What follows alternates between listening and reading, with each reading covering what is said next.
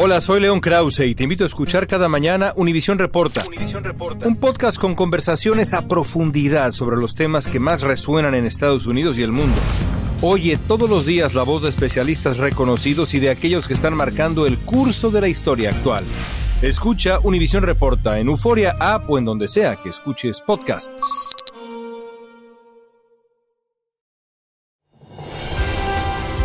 Hola, soy Jorge Ramos y a continuación escucharás el podcast del Noticiero Univisión. El programa de noticias de mayor impacto en la comunidad hispana de Estados Unidos. Buenas tardes. Comenzamos en República Dominicana, donde más de 20 personas han muerto y miles se han visto desplazadas debido a las inundaciones provocadas por las torrenciales lluvias que arrasaron con todo a su paso, dañaron puentes y carreteras. Los socorristas han rescatado a más de 2.500 personas y han ayudado a la evacuación de miles también. Desde Santo Domingo, Indira Navarro tiene las imágenes del desastre que causó esta tormenta durante el fin de semana. Socorristas rescatan personas atrapadas por las potentes inundaciones que afectaron toda la República Dominicana, dejando dolor y destrucción. Se metió todo el agua para toda la casa, nos estaban ahogando, los vecinos vinieron cuando yo pedí auxilio. En esta comunidad, varios vecinos murieron ahogados cuando las aguas sorpresivamente inundaron sus casas. Hemos perdido seres queridos. Nuestra comunidad de Mano Guayabo está de luto. Lloramos nuestro muerto. Y después de 24 horas de severas lluvias, llegó el lodo. Sumidas en el fango quedaron las pertenencias de cientos de familias. Un momento de terror porque todo el agua de la calle se entró para acá, toda la casa se inundaron. El agua llegaba ahí. La nevera tuvimos que subir, esa neverita estaba nadando. Todo aquí está nadando. El presidente Luis Abinader se trasladó a las zonas afectadas para verificar los cuantiosos daños. La prioridad es salvar vidas en peligro. Tenemos que organizarnos. La ayuda va a llegar y va a llegar más rápido de lo que creen. Pero si advierten más inundaciones a causa de los efectos de otro fenómeno natural, en momentos en que el país no aguanta más agua y miles de personas están desplazadas. Ahora las familias afectadas tratan de recuperar lo poco que les quedó en medio de la desesperación porque llegue pronto la ayuda del gobierno. En Santo Domingo, República Dominicana, Indira Navarro, Univisión. Vamos a cambiar de tema para ir a la frontera. Centenares de migrantes formaron una nueva caravana con la intención de venir desde, Estados, desde México a los Estados Unidos. Marlene Guzmán está en Piedras Negras, en México. Marlene, ¿cómo se está preparando Piedras Negras para recibir esta caravana? Ilia, a esta ciudad fronteriza mexicana arribó una nueva caravana con cientos de migrantes, tal como lo mencionas. Algunos de ellos ya cruzaron al lado estadounidense, incluso un grupo detrás mío está esperando a que agentes fronterizos del lado tejano los puedan recibir y otros grupos se los llevaron hasta el Instituto de Inmigración. Sin embargo, un grupo en específico con familias, que sabemos muchos de ellos son venezolanos y también hondureños, pero una familia en particular con niños venezolanos, vivieron momentos de terror cuando los agentes de inmigración del Instituto Nacional de Inmigración de aquí de Piedras Negras de México y también policías locales los empezaron a atacar, a agredir a los padres, pero también a los niños. Vemos en esas imágenes aterradoras, desgarradoras, realmente el, el momento que estuvieron viviendo y es que ellos querían avanzar para llegar hasta acá, pero les estaban tratando de impedir el paso porque no tienen un permiso de estancia regular aquí en México y es por eso que trataban de impedirles el paso. Pero vamos a escuchar a la pequeña de tan solo 13 años que vivió este momento realmente bastante aterrador. Nosotros pensamos que no nos iban a hacer nada, pero porque era la migración, pero nos sorprendimos porque nos agarraron feo y nos arrastraron. Mi mamá no podía más y ella se, no sé cómo se levantó y salimos corriendo y se fueron. Al mismo tiempo, el gobierno federal amplía o ha confirmado que estará enviando agentes federales de inmigración hasta Panamá para que puedan ayudar a capacitar a los agentes fronterizos panameños en cómo entrevistar y también deportar a todos esos migrantes que están tratando de llegar hasta el Darién o pasar por el Darién, que sabemos es un área, una ruta de concentración para todos estos migrantes para que puedan avanzar y llegar hasta el norte de México. Sin embargo, ya van a mandar, no se sabe todavía cuándo, pero a este grupo identificado de agentes aduanales y también fronterizos para que puedan entrevistar a estos migrantes y los que no son elegibles para poder estar eh, de manera legal dentro de este país, dentro de los Estados Unidos, eh, los estarían deportando. Por supuesto, es una noticia en desarrollo y nosotros vamos a continuar dándole seguimiento a este plan, esta nueva estrategia que tiene el gobierno de Biden para poder frenar los flujos migratorios que estamos viendo nuevamente aquí en la frontera. Por ahora regreso con ustedes. Lo describiste bien, Marlene, desgarradoras imágenes. La desesperación y la falta de información están agobiando a una madre migrante que no sabe nada de sus pequeños de cuatro y seis años que fueron arrastrados por la corriente cuando los tres cruzaban el río Bravo para llegar aquí a los Estados Unidos. Ginny Galán se aferra a la esperanza de que alguien los haya rescatado y le contó a Peggy Carranza el calvario que está viviendo. Estos son Jesús y Eileen, que juegan durante su travesía desde Colombia a Estados Unidos. Viaje que no ha tenido un final feliz luego que su madre Ginny Galán dijera haberlos perdido cruzando el río Bravo. En el momento se pone la corriente fuerte. Entonces uno de los compañeros, él se desesperó, el que me llega a agarrar a mí. Y él no me, no me soltaba, ¿me entiende? Entonces en el desespero todos caímos encima del que llevaba la bebé. Lo que prosiguió habría sido gritos y desesperación. Yo me ahogaba. Yo lo que hacía en ese momento era levantar al niño hacia arriba para que él, él respirara, para que él no tomara agua. Y ya cuando yo como que caigo en sí, ya estoy afuera, pero sin los niños. En medio del trauma, dice haber reportado su desaparición, pero uno de sus compañeros de viaje tiene una teoría poco alentadora. La verdad, yo vi que el río se la lleva, pero como hay tantas esperanzas que le dan a la muchacha, usted sabe, uno no puede ser quien va a quitarle las esperanzas. Ocurrió hace más de una semana y poco después le ofrecieron un boleto a Nueva York.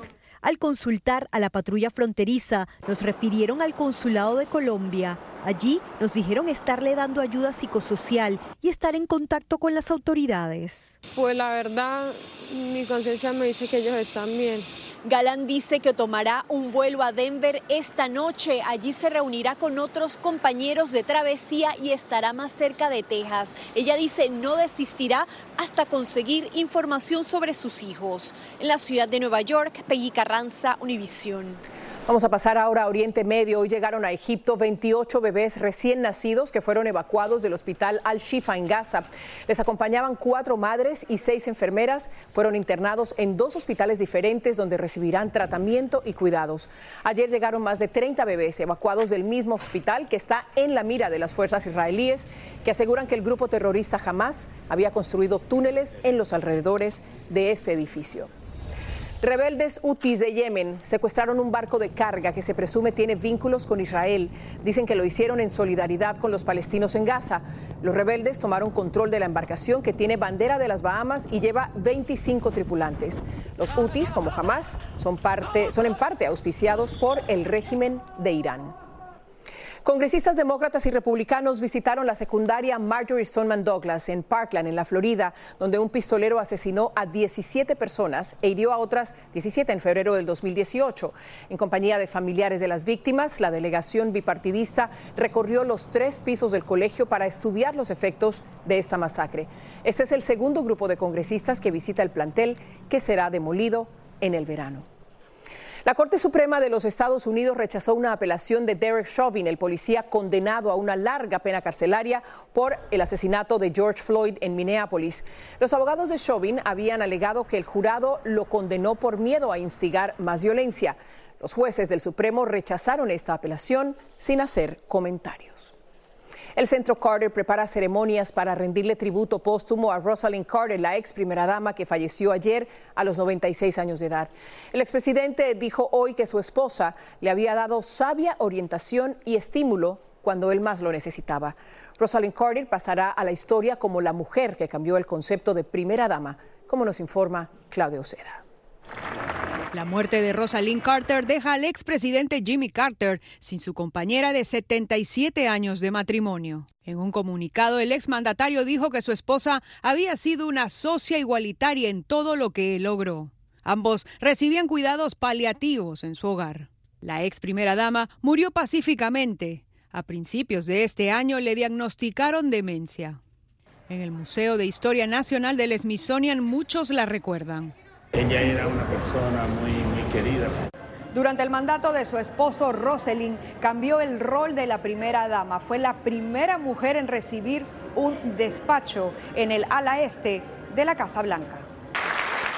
Trabajó como asesora y escuchaba las reuniones de gabinete. Quienes conocieron a los Carter explican la conexión entre ellos. Él siempre quisiera saber qué ella está pensando, qué ella cree que ellos deben hacer y es parte de su amor, pero también parte del respeto que él tiene para ella y ella para él. Fue una defensora de la salud mental y los derechos de la mujer, afirmó la primera dama, Jill Biden. Los Carter son sin duda más conocidos por lo que hicieron después de dejar la Casa Blanca. Fundaron el Centro Carter, que promueve los derechos humanos y alivia el sufrimiento humano. También llevaron una vida de fe y servicio. Lo que más me impactó siempre fue el, trabajo, el compromiso y la dedicación. Ellos dos, ellos muchas veces trabajaban mucho más que los otros voluntarios que teníamos. Los Carter fue la pareja presidencial que más tiempo estuvo casada. Tuvieron cuatro hijos. Cuando se le preguntó cuál es el consejo para que un matrimonio dure, respondieron. First of all, choose the right person to marry. Staying with me all this long has been the most wonderful thing in my life. He's pretty wonderful in my life. Rosalind Carter será enterrada el próximo miércoles. En Washington, Claudio Seda, Univision. Hola, les habla Jorge Ramos, soy inmigrante y periodista. Quiero invitarte a profundizar en los temas más relevantes y controversiales de la actualidad en el podcast llamado Contrapoder. Contrapoder. Descubre las diferentes voces de los protagonistas del momento con entrevistas a profundidad. Escucha el podcast Contrapoder en Euforia App y en todas las plataformas. Gracias por seguir con nosotros en el podcast del Noticiero Univisión. Un juez penal militar de México ordenó la liberación de 10 soldados acusados de participar en la ejecución de cinco sospechosos de narcotráfico en Nuevo Laredo.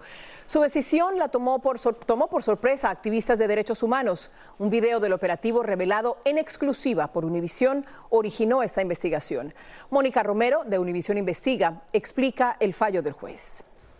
Una camioneta de presuntos miembros de un cártel de la droga se estrella brutalmente contra el muro de un supermercado de Nuevo Laredo.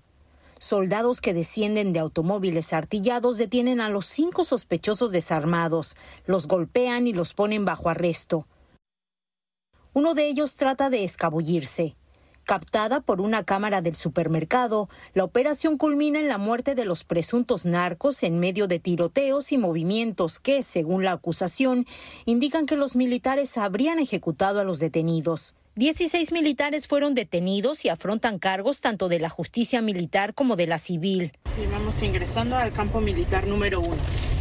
En una visita que Univisión Investiga hizo a la prisión militar, algunos de los soldados acusados dijeron fuera de cámara que se sentían traicionados por el presidente Andrés Manuel López Obrador por haberlos juzgado mediáticamente. Me informaron y ya se está actuando. Eh, al parecer, sí hubo eh, ajusticiamiento.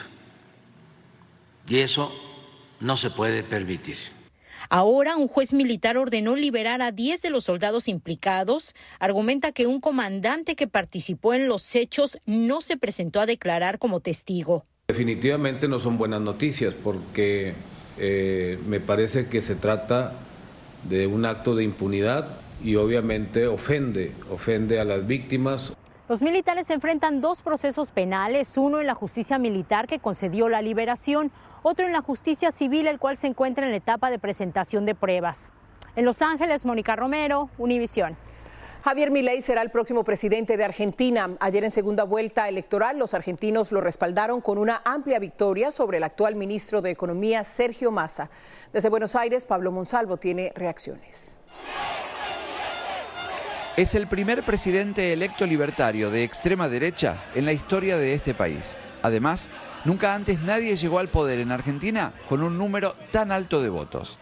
Javier Milei, conocido como el loco por su excéntrica personalidad, es para muchos el Donald Trump argentino y promete acabar con la delicada situación socioeconómica actual. El modelo de la decadencia ha llegado a su fin, no hay vuelta atrás. Estaba prevista para hoy una reunión de transición entre el flamante presidente electo y el actual primer mandatario Alberto Fernández, que quedó postergada sin fecha exacta. Hoy volvemos a abrazar el modelo de la libertad para volver a ser una potencia mundial. El todopoderoso ministro de Economía y candidato oficialista derrotado, Sergio Massa, amenazó con pedir licencia, aunque al final decidió permanecer en el cargo.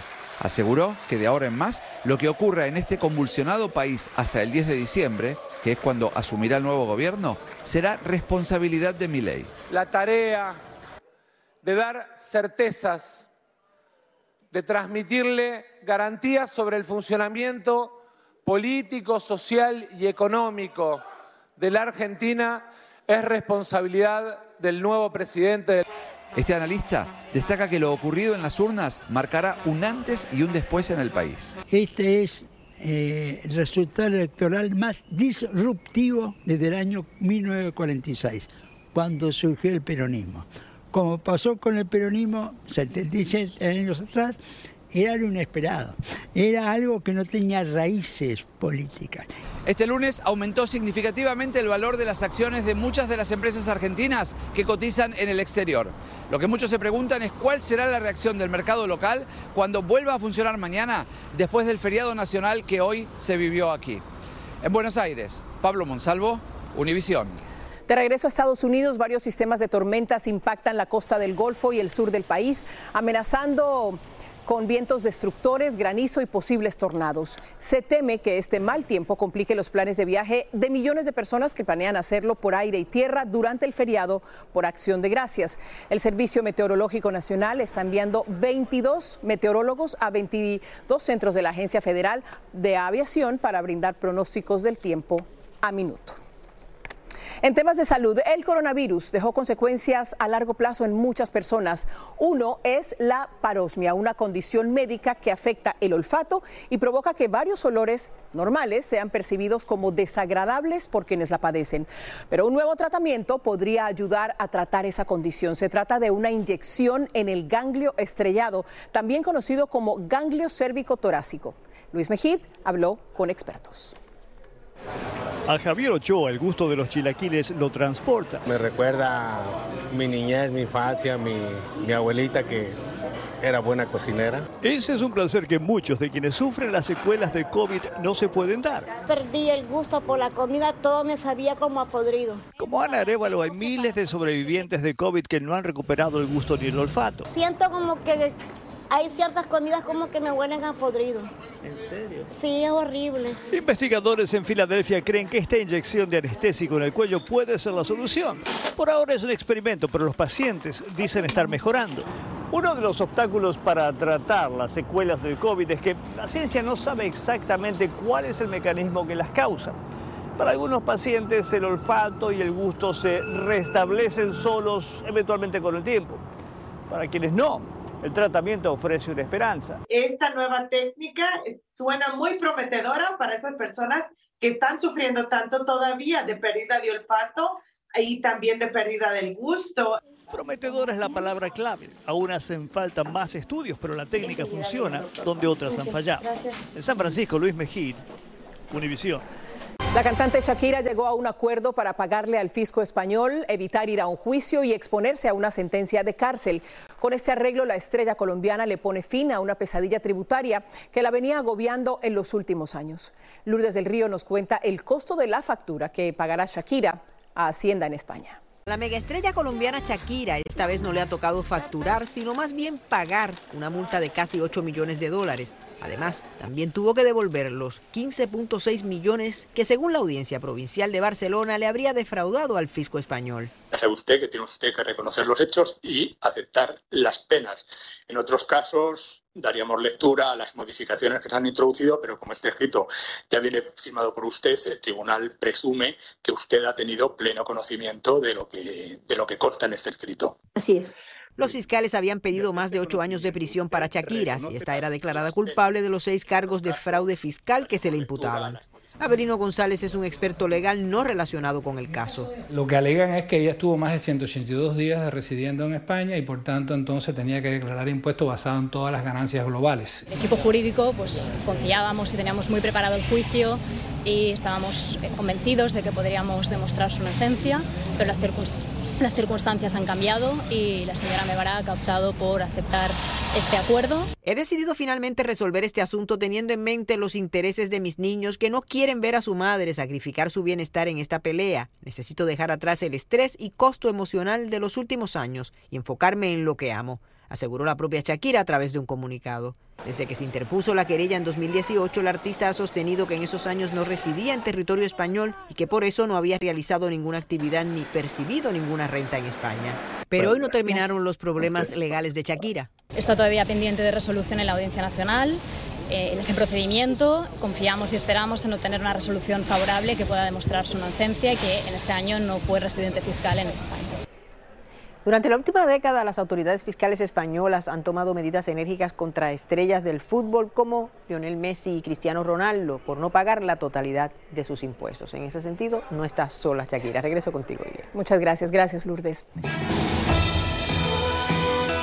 Así termina el episodio de hoy del podcast del Noticiero Univisión. Como siempre, gracias por escucharnos.